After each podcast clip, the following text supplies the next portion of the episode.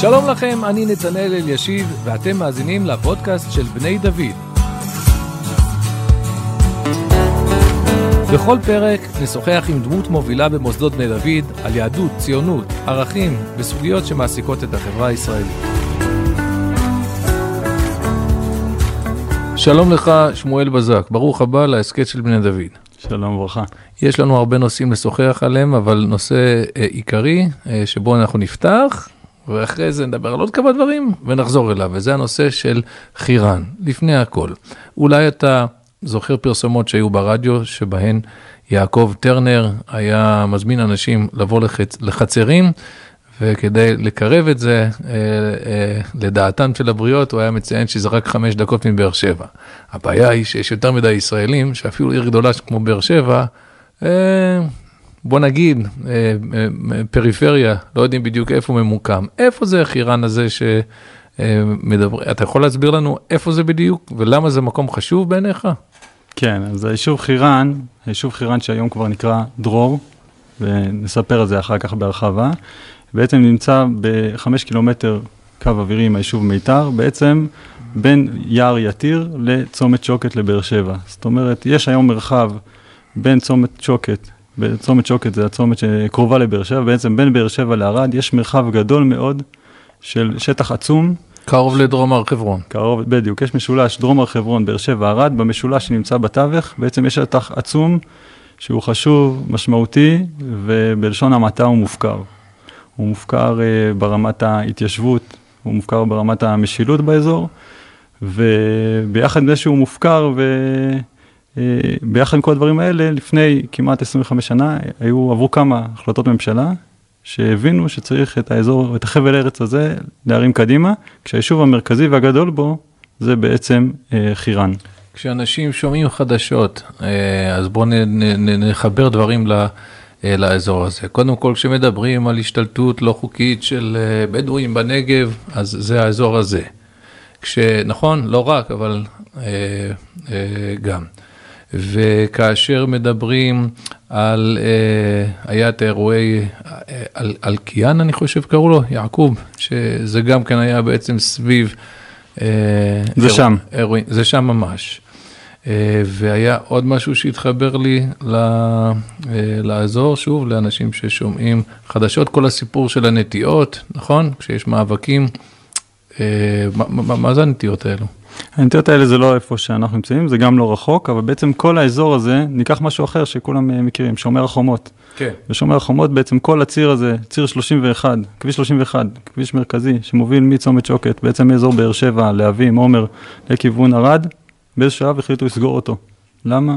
כי היו שם פרעות, כי אה, הורידו את עמודי חשמל לכביש, ואין מספיק, ולמה, ולא הקצו את הכוחות, ואחת הסיבות זה שבאמת אין המון המון משפחות, אין אה, המון כוחות, אין מי שיהיה שם בשטח שיצדיק את זה. זאת אומרת אה, שהבעיה שמתפתחת באזור הזה היא לא רק בתחום הפלילי, פרוטקשן, אה, פלישות, אלא יש שם מימד גם רכיב לאומני. כן, זה מה שהסתבר יותר באמת במהלך שומר החומות, אני חושב שידעו את זה בעוצמה כזאת או אחרת גם לפני זה. וחירן, אם אמרת על המיקום המדויק, אז בעצם יש אה, ליד צומת שוקת, יש אה, בין קרוב לבאר שבע, יש אה, עיירה גדולה שנקראת חורה, בערך 15 אלף תושבים, עיירה מסודרת, מועצה. כשהם מגיעים בעצם מהעיירה הזאת לכיוון הר חברון, כביש שנקרא 316, בעצם ממש באמצע הדרך יש את המיקום שה, שהיישוב חירן ממוקם בו. אני מבין. שמואל, מה אתה קשור לבני דוד? מה קשור לבני דוד? אז הקשר עם בני דוד התחיל לפני 22 שנה. אה, כשהגעתי לפה והתחלתי שנה א' במכינה, אה, למדתי פה חודשיים. מאיפה הגעת לפה? אני שואל לא בתמימות. הגעתי מרעננה. רעננה, עיר ש... אוקיי, זה גם, זו גם העיר שלי, ואנחנו נכון. גם היינו אה, אה, חברים יחד באותו הסניף, אם כי בפער של כמה שנים ותפקידים וכולי. כן, אמרתי שאני זוכר ש... את הפעם הראשונה שנפגשנו, הייתי בכיתה ד' ונכנס איזה מישהו ככה צנום לכיתה והציג שהוא הקומונר, ושם נראה לי נפגשנו פעם ראשונה. אז הנה, אה, מעגלים נסגרים וזה מרגש ומשמח. ואתה מרעננה מגיע ללמוד בעלי במחזור י"ד, אבל די מהר אתה עובר לשווה חברון. נכון. אז בית הגידול הראשון שלך, התורני, העיקרי, זה ישיבת שווה חברון. אבל אחר כך אתה חוזר לאלים. מה החזיר אותך לאלים? אה, מה החזיר אותי לעלי? לא, אני, אני לא שואל רק סתם חיים שכאלה, אני יודע גם שאתה לא אוהב אה, אה, שנכנסים יותר מדי לצד האישי, אבל מעניין אותי החיבור בין בית המדרש שלנו כאן לבין המעשה ההתיישבותי בכלל והמעשה ההתיישבותי בחירן בפרט. אנחנו בדרך כלל מאוד מזוהים עם יהודה ושומרון, ופה יש אתגר התיישבותי אחר. יש בו לא, לא, כמה וכמה אנשים מבני דוד, אז אני מחפש את, ה, את הקשר, אז מה החזיר אותך לפה? נראה לי שאחד הדברים שהחזירו אותי, זה זה שממש לפני שהתגייסתי, הלכתי להעביר איזה סמינריון אה, באיזה מקום, ובערב ישבתי שם בקבלה עם, אה, עם כמה חבר'ה שהם בוגרים, שמכינות ישיבות שעבדו שם אחרי הצבא, אחרי בני 25, 6, מבוגרים. אה, ושם סיפרתי, עוד מעט אני מתגייס, למדתי ככה בישיבה וזה, הכל ברעל ואידיאלים. ואז בשלב הם אומרים לי, תקשיב, אנחנו בתור המבוגרים האחרים, חשוב לנו להגיד לך ש, שזה לא ככה באמת. כאילו, עכשיו זה שלב, אתה יודע, אתה מכינה, ישיבה, צבא, אבל גיל 3, 4, 5, זה עוצר ונשטפים בזרם, אז, אז תהיה מוכן. את זה אמרו אנשים שמדריכים? זה היו אנשים שעבדו שם בקבלה. אה, עבדו, כן, עובדים. עבדו, אוקיי. אבל הם כבר היו מנוסים, היו בוגרים, אחד כן. מכינה, אחד ישיבה, צבא. ואני ככה, זה מאוד מאוד, אה, מאוד הפריע לי, מאוד הכעיס אותי. ואני כאילו... חושב, ו, ו, ואחד הדברים שהרגשתי ש, שאסור לתת לזה להשתלט, וביום שהתגייסתי כבר היה ברור לי שכשנחזור צריך להגיד למקום שהמגמה הזאת תמשיך. דהיינו אידיאליזם כדרך חיים ולא אידיאליזם כאיזה משובת נעורים חיובית יחסית, אבל uh, משהו שעובר. בתפילה שזה ככה. כן, אז uh, והרגשת שהרוח הזאת היא, היא מפעמת uh, כאן, בישיבה לבוגרי צבא? מאוד.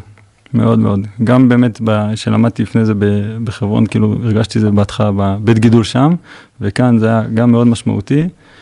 ואחד הדברים, וגם, אבל בסוף גם כשאתה יושב בתוך מדרש ואתה מלא בידיהם, אני אגיד, מקום שפגשתי את זה בהתחלה, זה היה ממש בשבוע הראשון שהגענו לעלי, עוד הייתי בצבא, אה, לפני שחזרתי לבית מדרש. גם כשחזרתי לבית מדרש זה היה בשביל לחזור לחודשיים שלוש, לא לחמש שנים. וכמו כולם. בדיוק. וכשהגענו לפה, אז כבר תוך כדי הסדיר הקמנו איזה גרעין של חבר'ה שלמדו איתי במדרשייה ורצינו להקים כבר גרעין בנגב, משהו בנגב, כשהייתי יוצא הביתה אז אשתי הייתה שולחת אותי לחפש מקומות, היא אומרת תחפש ואז תחזור, וככה וכשהגענו לפה לאלי לגור, אז uh, באתי הרב אלי, שלא הייתי כל כך תלמיד שלו, הכרתי אותו מהחודש חודשיים לפני הצבא, לפני הישיבה, ואמרתי לו הרב אלי, אני יודע, פעם שמעתי שיחה שלך כמה שהנגב זה חשוב ומשמעותי, אנחנו הולכים להקים יישוב בנגב, אני צריך עזרה. והרב אלי אמר לי, הוא אמר, זה חשוב, זה באמת ממש חיזק, זה חשוב, זה משמעותי וזה, אבל שב. אמר, תשב, ואם עוד שנתיים, שלוש, תראה שזה עדיין בוער בך, כנראה זה גם יצליח. אז זהו, השאלה היא מה, מה הקשר, כי בעיקרון, אה, אפשר מי שלא מכיר את, ה, אה, את המקום, הוא יכול לחשוב שאולי עוסקים פה בהתיישבות, חינכו להתיישבות, ריכזו פה, אבל זה לא נכון. מה הקשר בין הלימוד, שבסוף זאת ישיבה, היית בישיבה, למדת את התורה, למדת בעיקר גמרא, איך זה קשור למעשה ההתיישבותי? איך זה דוחף או נותן כוח או, או מניע? אני חושב שה... אני חושב שאחד הדברים שבאמת בסוף אה, קורים פה זה לא רק, אה, זה בטח לא רק ללמוד את העוד הלכה או את הדף.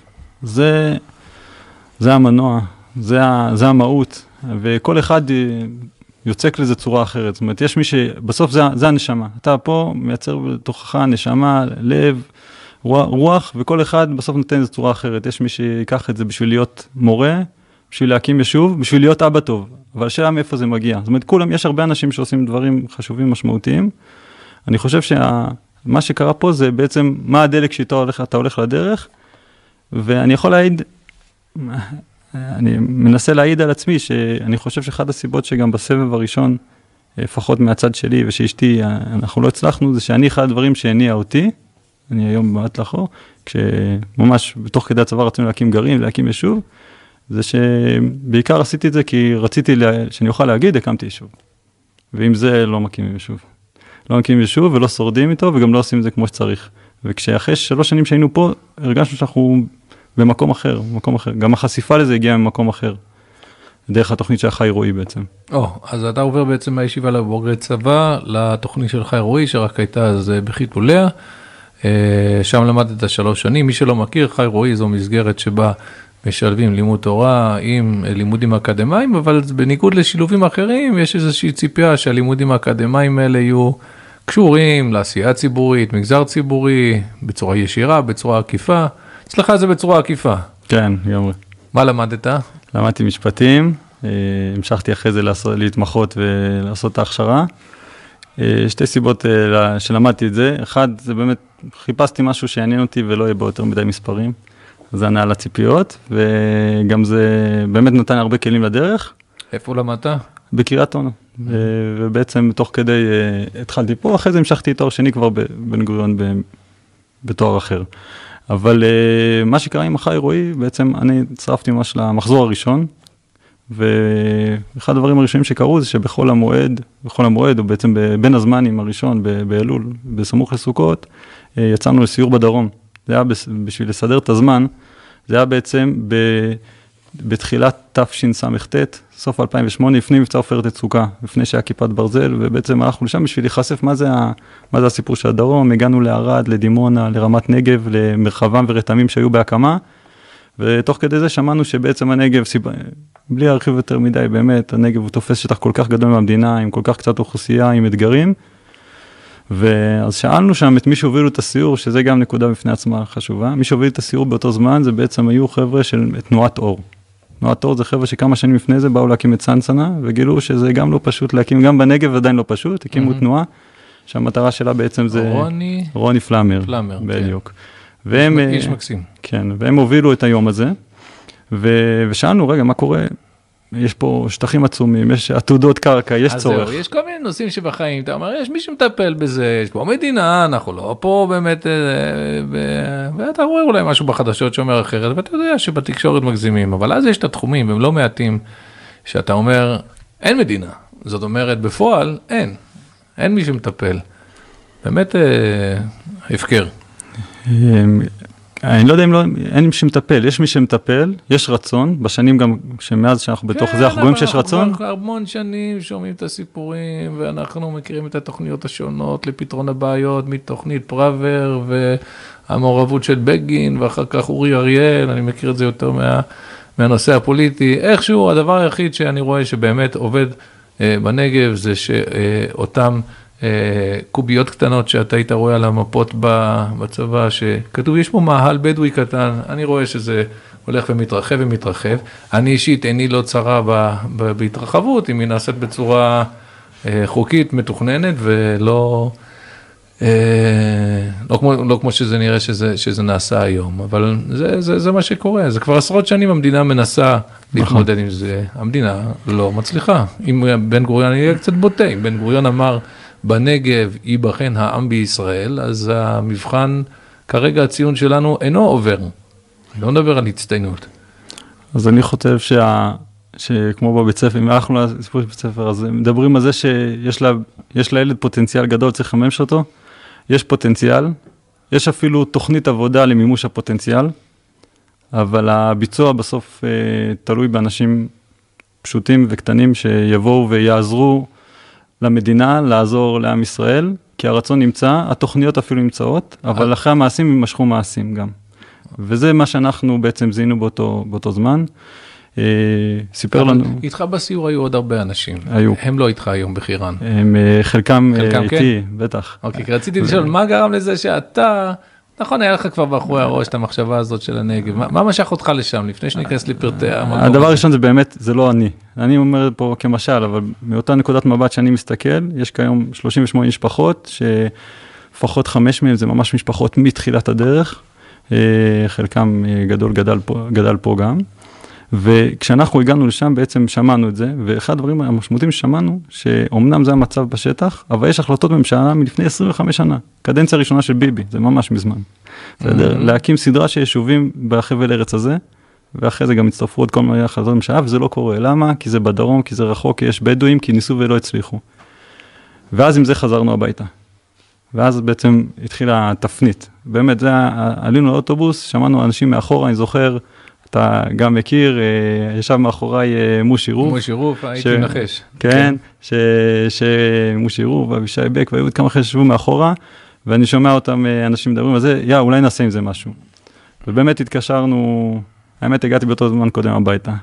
וזה גם היה צומת מאוד משמעותית, וסיפרתי לאשתי, מה שהיה, אמרתי, מה את אומרת? זה, זה השלב שבו הרבה רעיונות טובים אה, מסתיימים. אז זה, זה, האמת זה השלב הכי חשוב, אני חושב. אז בוא באמת נוקיר טובה לרעייתך. זה, זה השלב החשוב, כי באמת מה שקרה זה ש, שבאתי, אמרתי, את זוכרת שלפני שלוש שנים היה לנו את הרעיון, סיפרתי מה היה וזהו, מה נחזור על זה, נראה לי שזה הדבר הכי חשוב.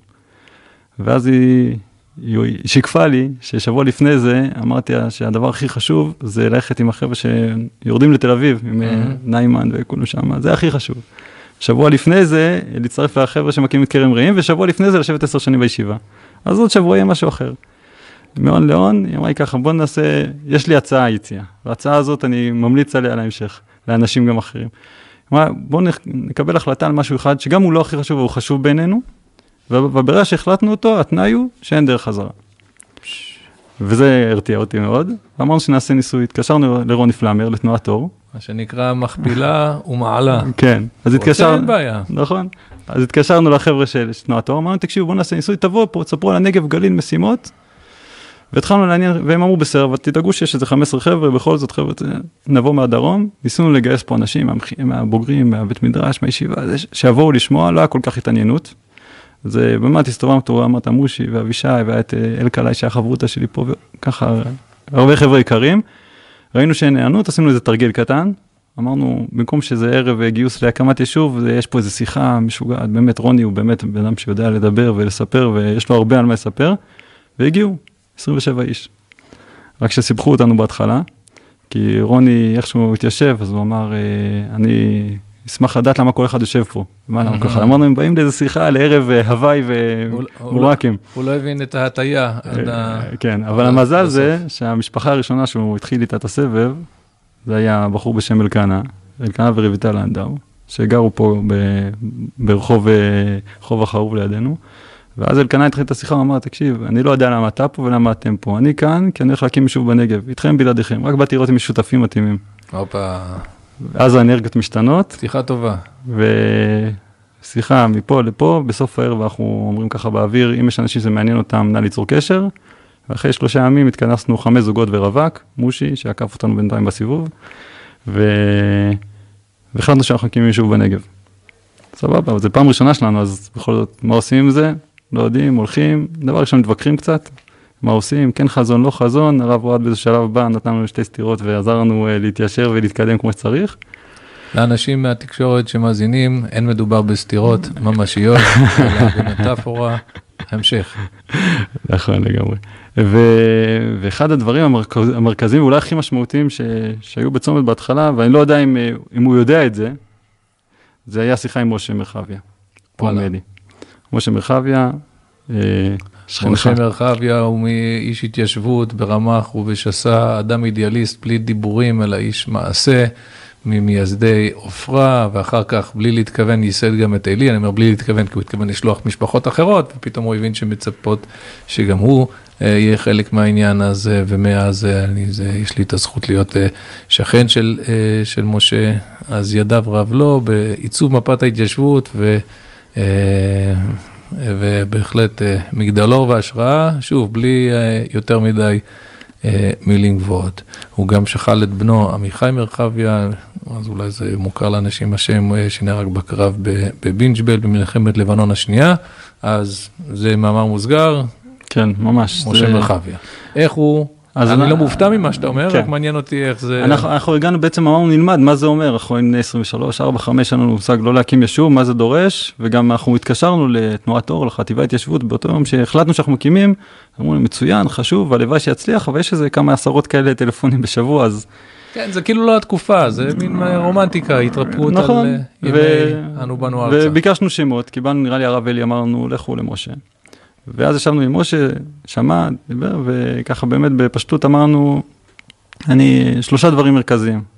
אמרנו שאני חושב שהם רלוונטיים, הם, זה חירן, אבל כמשל זה לכל דבר, בכל, כל משימה חשובה. אחד, הוא אמרנו, קחו בחשבון שלא עבדו עליכם. הנוסחה לא השתנתה. שנות ה-2000, שנות ה-2000, 48, 2002 אותו דבר, ארץ ישראל נקנית בייסורים. הייסורים לובשים צורות, פושטים צורות, מלא ארץ וביצות, אתם חושבים שאין לכם? יש לכם, פשוט הם נראים אחרת, אה, בירוקרטיות, בג"צים, דברים כאלה. דבר שני, אם אתם עושים משהו, תעשו אותו בגדלות. לא עוד משהו קטן, בטח אם אתם הולכים לנגב, אין, זה, לא, זה לא מה שיכריע את, את המשוואה. הדבר השלישי, המשמעותי ביותר, הוא אמר לנו, קחו בחשבון שהאתגר הכי משמעותי, בכלל משימה חשובה אבל, וחדשה, אבל קו החומר בהתיישבות, זה שאתה מתחיל ואתה לא יודע מה יהיה בסוף. זה אי ודאות. זה לא האי ודאות באמונה של הצורך, אלא אי ודאות במה יקרה. אתה מתחיל עכשיו, אתה לא יודע אם זה ייקח שנה, שנתיים או עשר, האם תהיה שם בכלל, האם זה יצליח וכמה זה יעלה. במאמר מוסגר, את רוב השאל, התשובות האלה, חלקם אנחנו עדיין לא יודעים, וכמעט את כולם לפני חצי שנה לא ידענו, האם נגור שם או לא נגור שם בכלל. אז קיבלתם ממשה מרחביה את תמצית המפעל הציוני. כן, ואז הוא אמר, אם הבנתם את זה ואתם אומרים רוצה אני, אז בעזרת השם תצליחו. נהדר. ואתה אומר שזה היה בשבילכם תחנה משמעותית. מאוד. ואנחנו מזכירים את השיחה, אני חושב שהוא לא יודע, עד גם אנחנו מזכירים אותו, בכל שיחה, אספר לו. אה, באמת? בכל שיחה ש, שמגיעים, גם קבוצות, אבל גם סיורים בשטח, גם היום, כל הסיורים, משפחות שמגיעות בשביל להצטרף, הן עוברות את שלושת האמירות האלה ואומרות, אנחנו לא באים, לא בשביל להפחיד אותם, בשביל להבין, זה המציאות, עם זה אנחנו uh, מתקדמים ו, ו, ונותנים ידיים. דיברתם עם משה, דיברתם עם רוני, ארגנתם קבוצה, מה השלב הבא? השלב הבא זה להחליט שאנחנו לוקחים את, ה, את כל מה ששמענו ויוצקים לזה תוכן. משה אמר שהולכים בגדלות, אנחנו החלטנו שהולכים על חירן. חירן הבנו שבשלב א' מיועד להיות תרי"ג יחידות, ככה יצא במקרה. ומתוך 2,400 שבסוף. מה זה השם הזה חירן? או, חירן, יש שם הר שנקרא הר חירן, יש שם איזה חירבת מסוימת, משהו לא קשור, לא יהודי. ובאמת השם הזה הוגדר מראש כשם זמני והשתנה בשנה האחרונה. אז אה, תזכיר עוד פעם את השם ה... שם דרור. דרור. שם דרור, אה, בעזרת השם שנהיה ראויים לשאת את אה, שמו של דרור ויינברג, זכרון לברכה. מרגש מאוד.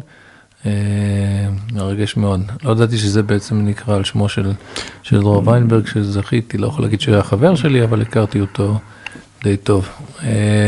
אני חושב שהוא היה מאוד מאוד שמח בזה שיישוב כזה נקרא על שמו. לא, בקטע האישי, בקטע של...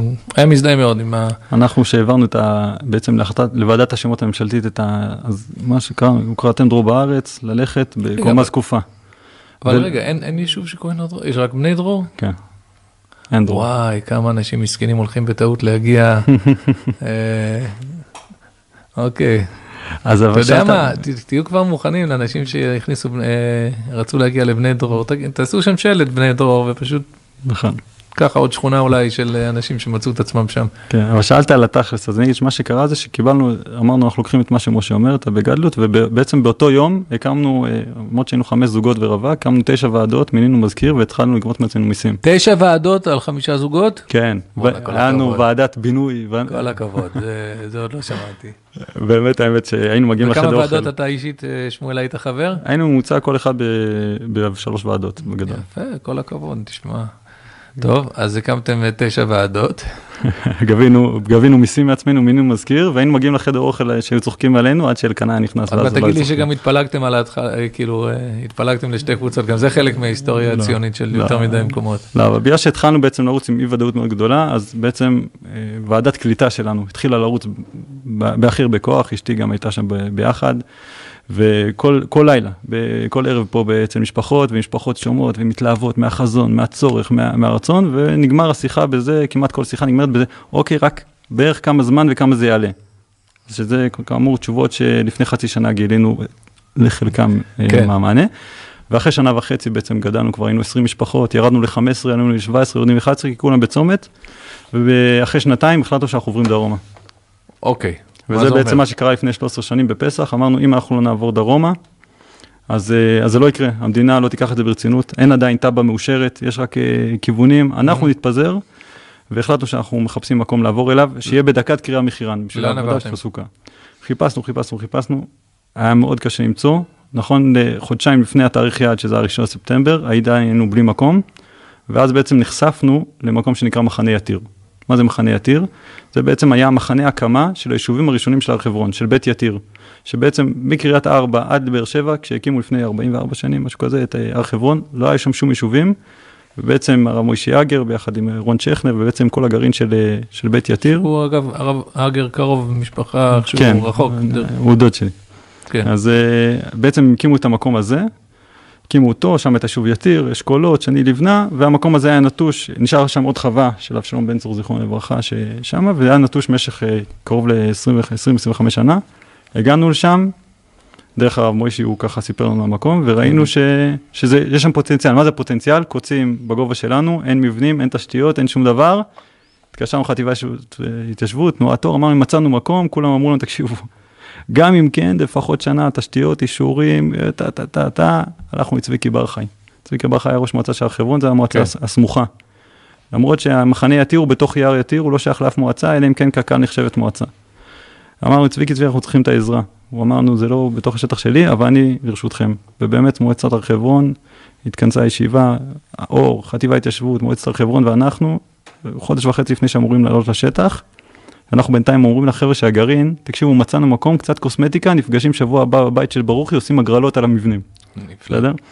ובאמת התחילה הישיבה בהר חברון בזה שאין סיכוי שזה קורה ואם כן חצי שנה, ונגמרה בזה שאנחנו מתחייבים להגיע שם ב-1 בספטמבר, ואנחנו מתחייבים להסתפק בארבע קירות, הם יביאו כל אחד זה שלו, וכל הזמן הזה אשתי אז אמרה אין דרך חזרה, אשתי באותו זמן בחודש תשיעי, שהרב אלי אומר לי, אל תטריד אותה, היא צריכה להיות בשקט, וגם אל תעברו לשם לפני שהתינוקת לפחות בת חודש.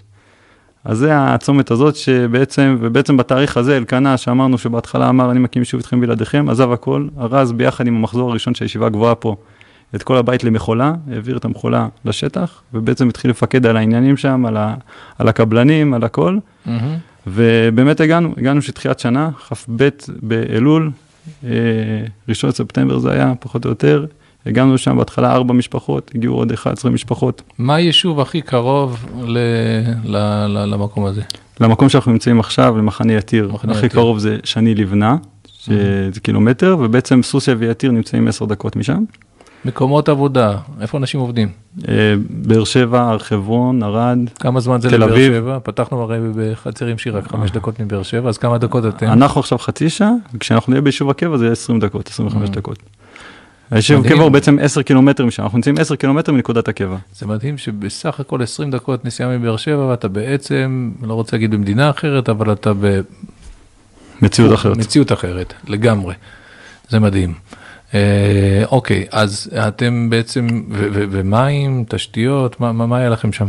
כשהגענו בהתחלה אז אה, חשמל, חשמל? הבאנו גנרטורים, פק- הבאתם? פקפקים, ואז זה הפך לגנרטור יותר גדול, ואז אה, הפכנו למומחים, אה, אלקנה ואבישי ועוד עוד חבר'ה מומחים לשאיבת אה, סולר מקשית, ואחרי שנה התחברנו יש לכם לחשמל. קצת סיפורי מורשת של האיש שהדליק את המכונת כביסה, ואז זה הוריד את לכולם כן, את ה... כן, כן. בתיאומים באמצע הלילה. סיפורי מורשת היותר חשובים אולי זה שהגענו ביום רביעי, אלקנה הגיע ביום שלישי, אנחנו הגענו ביום רביעי, וביום רביעי בערב הייתה אספה, ארבע משפחות, והתקבלה החלטה שמעתה ועד עולם אין דבר כזה שיש פה שבת או חג בלי מניין. חשוב מאוד. אה, כן, מאיפה אז מביאים את האנשים? הבעיה הייתה שבאותו לילה משפחה אחת יצאה ללדת, נשארנו אה, שלוש משפחות? והתחלנו להביא. שבת ראשונה הגיעו משבי חברון, שבוע אחרי זה הגיע ראש שנה. ראש שנה באנו פה לבית מדרש, וחבר'ה מהמכינה באו, אה, וחבר'ה ממצפה רמון, וחבר'ה מיצהר, ואז ביום כיפור הגיעו, הגענו פה לישיבה, וחבר'ה באו עם ההורים שלהם, שיזכו לנו בשופר, וככה במשך כמה אבל חודשים. כל האנשים האלה, אתה גם צריך לארח אותם, אתה צריך כן. גם... אה, אתה מארח אותם, מזמין קייטרינג, שם גנרטור, והגנרטור בערב כבר נופל, סליחה שאני שואל מאיפה הכסף? מאיתנו. אה, זה הוצאות אה, לא לא מבוטלות, כן. לאורך זמן. יש הרבה דברים שנראים לנו היום לא הכי מחושבים ושכליים, אבל אה, יש איזה שלב שאני חושב למבט לאחור שהקדוש ברוך הוא ככה שם לנו איזה יד טובה, מלטפת על העיניים, העיוורון, העיוורון המוכ- ההכרחי, הכרחי. כל מי שיוצא לדרך חשובה, הוא חייב להיות עיוור לנקודות מסוימות, כי אם הוא לא יהיה עיוור להם, הוא לא יעשה את זה. זו הגדרה מאוד מדויקת. אמרנו שמה שאמרנו, איך עם אי ודאות מאוד ארוכה, קחו את זה בחשבון. אם היו אומרים אם לנו, אמרו לך מראש שאנחנו נשב פה אחרי כל השנים האלה ועדיין אין יישוב בעצם, אם היו אומרים ש-14 שנים אחרי אותה שיחה, אנחנו רק אולי עוד 4 שנים ניכנס לבית, כנראה שלא היינו מתחילים את זה. ברוך השם שלא ידענו. ברוך השם. אוקיי, בסדר, אז בעצם אה, אי אפשר לס- לסכם בכמה דקות, שנים, שנים, אבל אה, אה, כמה אנשים אתם היום שם? היום אנחנו 38 משפחות, בעצם מה שקרה בשנים האלה, וזה ככה בקפיצות, זה שבשנת 2014 אושרה התב"ע באופן סופי, אחרי ערעורים ובג"צים והכל וכל מיני אה, 2,400 יחידות מאושרות, ובמשך כל השנים האלה עדיין לא מצליחים להתקדם בשביל להוציא את זה לפועל. למה זה לוקח כל כך הרבה זמן? האם זה קשור לביורוקרטיה באופן כללי בישראל, מה שמשפיע על כל הסיפור הנדל"ני כאן, או שזה קשור לסוגיות פוליטיות אה, של ימין, שמאל, יהודים, ערבים? מה, למה? למה כל כך הרבה זמן? אני חושב שגם וגם, גם המון, אה, לצורך העניין, אחד הדברים שהיה צריך לעשות זה לסווג את זה למועצה אזורית בשביל שאפשר להקים את זה כיישוב. והתחלפו בחמש שנים האחרונות חמש שרי פנים, בסדר? משהו כזה. וכל פעם זה מתחיל מחדש. אוקיי, אז זה נושא זה... שכבר דובר פה בהסכתים אחרים, המחיר של אי יציבות נכון. שלטונית, נכון. אנשים לא יודעים לכמת את זה, אבל כל פעם אתה פוגש סיפור אחר ואתה מגלה שזאת המשמעות. נכון, אז... אבל זה לא רק זה, זה גם זה וגם מבחינה פוליטית, בגלל שבסוף אתה נמצא במרחב שיש בו, בתוך השטח של, של חירן, בתוך השטח של דרור. יש בעצם בערך 50 דונם שהם שטח שיש בו פלישה של אבו אלקיעאן מול חירן, איפה שהיה באמת okay. היה את אוקיי. האירוע. מה זה שבט אבו? אבו אלקיעאן זה שבט גדול, הוא לא יושב רק שם, הרבה בחורה ובעוד אזורים, זאת אומרת, גם בתוכו הוא מאוד מגוון, אני מעריך שלא כולם שם ממש משפחה ומכירים. אוקיי, okay, הפולשים פלשו כדי לפלוש או כי... הם נמצאים שם המון שנים, אנחנו לא מכירים את ההיסטוריה בדיוק מה שהיה שם, נמצאים שם הרבה שנים, לאט לאט גדל וגדל וגדל וגדל, המדינה נמצאת אה, מולם בתהליכים משפטיים עוד לפני שחירן הייתה בתכנון בכלל. Mm-hmm. אחד הדברים שכל הזמן הפנו כלפינו, אתם באים לשם, אתם אלה שמעיפים אותם, אתם באים לערוב קרקפות.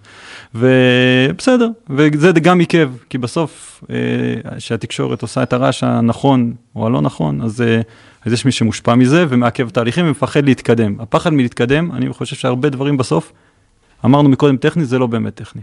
זה אחת המסקנות לעניות דעתי. שהמניעות הטכניות מלקדם אה, בירוקרטיה ופרוצדורות, הן נמצאות במקום אחר, נמצאות במקום של פחד, מה יגיד לי, מה התקשורת תגיד, mm-hmm. מה המצביע יגיד, בסדר? והדברים האלה הם יש תוקים. מה, מה, מה, מה הם רוצים? אותן 50 משפחות, מה הם רוצות? לא, דבר ראשון, כולם שם נמצאים כבר אחרי סיום תהליך המשפטי, אה, באופן סופי, שכולם בעצם אה, צווי פינוי חלוטים אחרי בית המשפט העליון. ועכשיו כן. נמצאים לחורה או לכל הסדר אחר, mm-hmm. והמדינה החליטה לעשות איתם את זה בצורה מוסדרת ולא פינוי בכוח, ולכן הם עדיין שמה במשא ומתן עם המדינה. האם זה ייקח עוד חודשיים, עוד שנתיים, עוד ארבע, אני לא יודע. אנחנו גם בחרנו לא להתערב בסוגיה הזאת, כי הם נמצאים בתוך 50 דונם מתוך 3,500. אנחנו אמרנו ביום הראשון, לפני שידענו מה יהיה פסקי הדין של זה, אמרנו יש פה 3,450 דונם שעדיין צריך ליישב בלי קשר למה שקורה איתם. אנחנו על זה. שלא נעכב את ה-3,500 בגלל ה-50. גם אם הם עדיין יהיו שם, אנחנו שם. Mm-hmm. ויותר מזה אני אגיד, גם המכרז בסוף, היום שיצא, אמרנו חלק מהאי ודאות, איך יהיה המכרז? האם יהיה לנו, אנחנו הגענו למצב שלפני שנה יוצא המכרז, ואנחנו, שאנחנו כל השנים בתוכו, אין לנו עדיפות. יותר מזה, מי שגר ברעננה, בתל אביב, במחנה עתיר או בחורה, יש לו אותו זכות לקנות. כלומר, תיאורטית, החמישים משפחות האלה יכלו אה, להצטרף אה, ליישוב, אה, לדרור. אה, בטח, כן. אבל אני מניח שזה לא הולך לכיוון הזה. היה שיווק, בשיווק הראשון זכו 170 שאף אחד מהם, אה, כולם יהודים. אה, יכול להיות שניגשו, אבל זה, השיווק היה בצורה כזאת של רישום והגרלה וביורוקרטיות משפטיות שמאוד אובייקטיביות. היה, ואנחנו, מה שאנחנו עמלנו לעשות, אנחנו מבינים שליישוב זה לא נגמר בשלב שהגענו. יש עוד המון המון משוכות, ואנחנו צריכים שותפים. בשביל זה, כשיצא השיווק, אנחנו בצורה מאוד נחושה, באים לתוכנית עבודה, שגייסה מעל 150 משפחות בשלושה חודשים שהיגשו, וזה העשה טוב שאנחנו יכולים לעשות, להביא כמה שיותר אנשים שיהיו שותפים, שרובם זכו. מי האנשים? עכשיו, אוקיי, אז תמיד יש את הגלים, יש את המשוגעים, שזה אתם, לצורך העניין, שעליתם ושמשך שנים הייתם בתנאים מאוד קשים ואי ודאות, הכל בסדר. עכשיו אנחנו מדברים על מעגל שני, מי, המ... מי, מי המאה משפחות האלה, מי, מי המעגל השני, או 170 אמרת?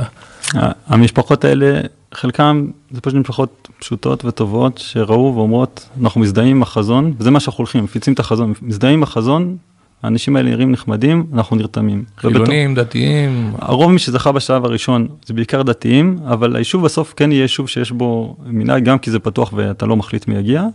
בשלבים הראשונים באופן טבעי אנשים רואים מי האוכלוסייה שכבר אה, קרובה לזה וזה יותר מושך אותם. גם המעגלים שלנו, המעגלי תפוצה שלנו מגיעים יותר לשם, ולכן בערך 70-80 אחוז מי שזכו בשלב הראשון באמת זה דתיים. אה, עכשיו יצא כבר עוד שיווק של עוד 300 יחידות, וגם שם אנחנו עובדים מאוד קשה. הרבה הרבה בוגרים של בני דוד.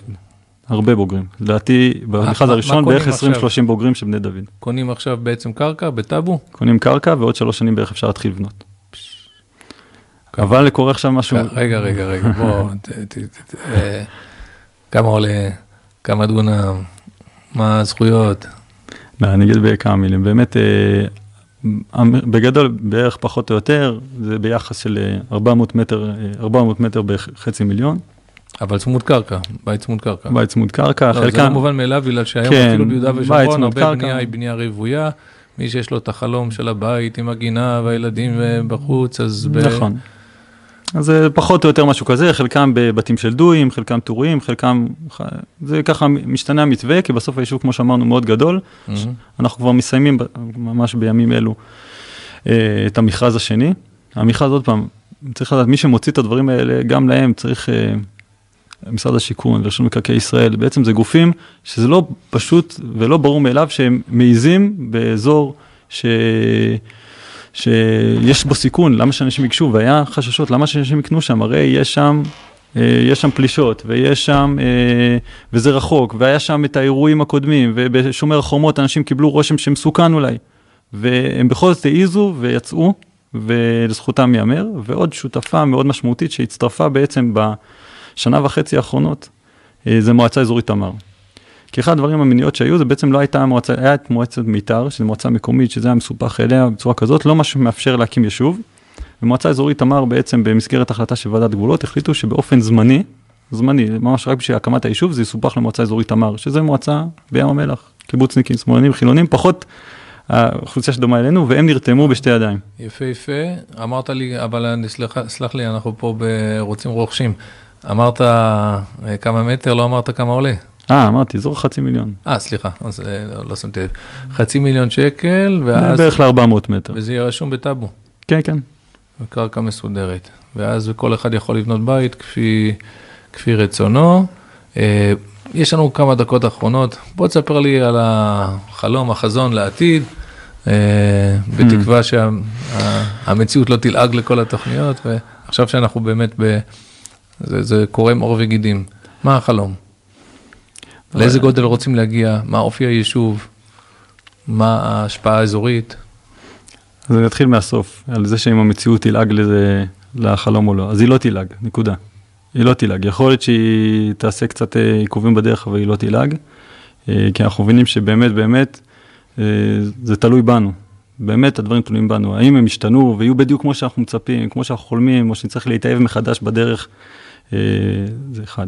עכשיו החלום, אני חושב שמשותף לכל מי שהגיע לדרור, אה, לכל הגרעין, הוא חלום הרבה יותר גדול מדרור.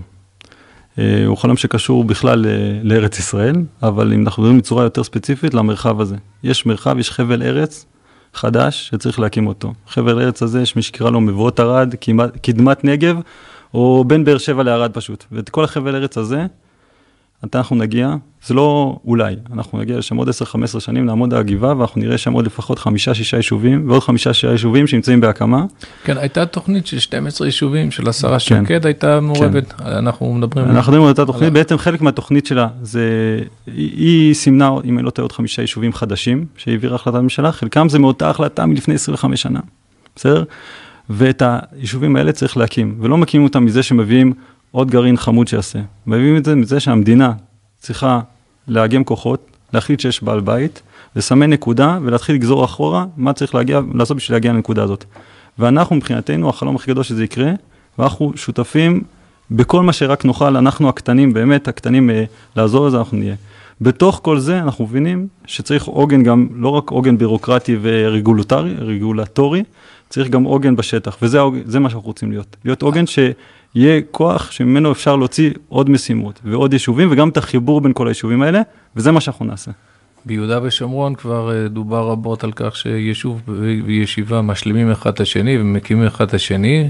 אז מוסדות בני דוד שכבר אה, פזורים למדי, אה, עומדת לקום שלוחה, אמרתי להגיד בחירן, אני צריך להתרגל בדרור, נכון? אתה נכון. תוכל לספר לנו? כן, אנחנו אחד הנקודות שלנו בחזון זה אנחנו אומנם מבינים שיישוב דרור יהיה יישוב גדול, יהיה בו הרבה סוגים של קהילות ואנשים, ואנחנו כקהילה שיש לה ערכים ונורמות שחשוב לה אה, לבוא ולתת, גם לקבל אבל גם לתת את מה שהיה חשוב מאוד להגדיל את הקהילה הזאת ולייצר אה, צביון מסוים.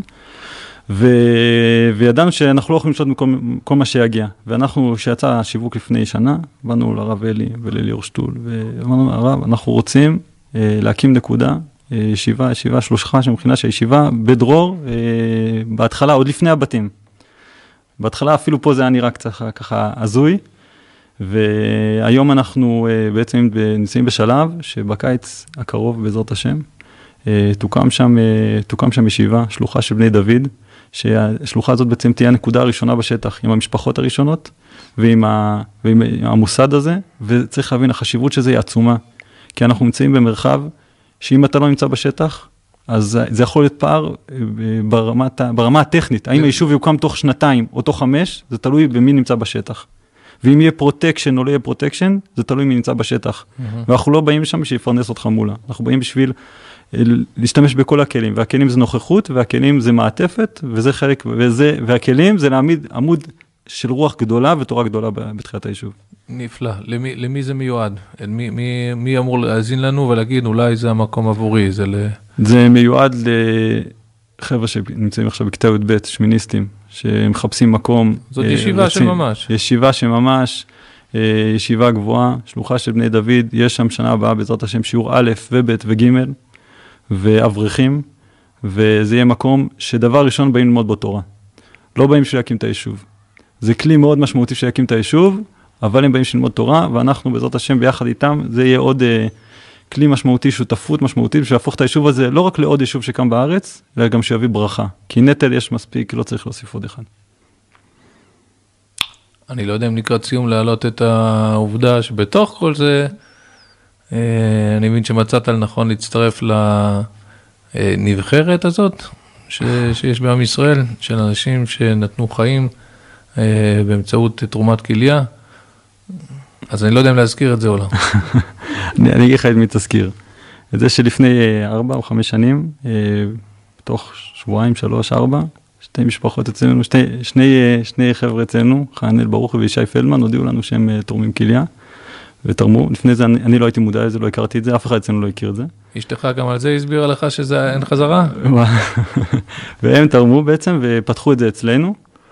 ואני יותר התעצלתי והצטרפתי לזה בחודשיים האחרונים, ואני לא הבנתי, אני חושב שאחד הדברים שהתחבר בחודשיים האחרונים אה, לי ולאשתי, זה עד כמה זה משמעותי, זה הרבה יותר מ...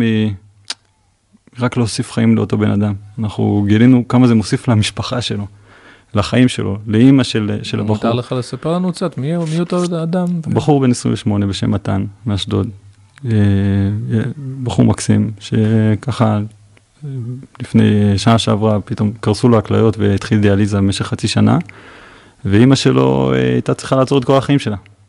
לא רק אימא שלו, כל המשפחה, אבל זה, פתאום שאתה שאתה מגיע לבית חולים ורואה אותו רגע לפני הניתוח ושומע את זה, ואז אתה יוצא ואתה מגלה שמ-0 ל-100. איך המפגש הזה? אני, אני מת לדעת. אני לא ראיתי אותו בעיניים, ראיתי לפעמים, אתה יודע, אה, כתבות בחדשות. לא איך יודע. איך המפגש הזה בין שני אנשים? אמ, אני אגיד לך, זה כמו שאני לא יודע להגיד איך המפגש בחתונה, כי אתה קצת באדרנלין אחר וב... ואתה כאילו משקיף על זה, אתה מסתכל על זה מהצד, אתה לא באמת מצליח להיות, לפחות אני, לא באיזה שוק. זה לא יאומן. אה, שמואל, אתה יונק את כל הרוח ההתיישבותית, גם מהסבתא שלך היא הייתה דמות מאוד מוכרת בגוש קטיף, נכון? כן, אה, סבתא שלי, אימא של אבא שלי, סבתא אסתר וסבא שמואל, ש... שהם... אה, היא הייתה הסבתא של גוש קטיף, כן. אבל לא במובן הזקן של, אלא במובן של נותנת הרבה כוח כן. להרבה אנשים, אני זוכר את הדמות הזאת. כן, כן, לגמרי, ב... ו... והמון, אה, זה האמת, יאללה, נוסיף לזה עוד סיפור על הדרך לקראת סיום. ביום, ה... ביום האחרון ש... שלה בגוש קטיף, אה, בדיוק עשו לה יום הולדת, אני הייתי באותו זמן בסדיר, גם אני ועוד שני אחים שלי, קיבלנו אישור להיות שבוע אחרון איתה, ואז לחזור, בתנאי שביום של הפינוי אנחנו לא נמצאים. אז uh, לפני שבאתי לצאת החוצה, אז באתי אליה וסיפרתי לה שבאותו זמן, זה היה בסשן הראשון של ההקמה, של לנסות להקים גרעין, אמרתי, סבתא, ככה בה, בהתרגשות של רגע, כולם בהתרגשות פולטים דברים לא רציונליים. אז אמרתי, סבתא, אם, אם, אה, אם באמת יפנו אתכם מפה, אני מבטיח לך שאני הולך להקים יישוב בנגב. אז אה, בסדר, היא עסוקה ב-50 נכדים, ושעכשיו עוד רגע מפנים אותה, ואז היא אומרת לי, תביא עכשיו מהר מהר דף ועט. אמרתי לה, מה עשו, מה הדף ועט? אני מביא דף ועט, אני אומר, תקשיב, תרשום, יהודה דובדבני, אברהם דובדבני, שמעון פרס הוא עכשיו, זה תרשום את כל השמות, זה המספרים, היא אמרה, תודיע לי מחר שהתקשרת לכולם וקבעת איתם פגישות. והיא שאלה אחרי זה גם לוודא שזה קרה, ו... אז זה היה הצעד... הפתק הזה קיים? הפתק הזה קיים, הכל קיים. צריך גם, הסיק, גם הסיכום פגישות. אותו יום אחד במוזיאון לתולדות אה, חבל דרור, אה, אז אה, זה יהיה ב...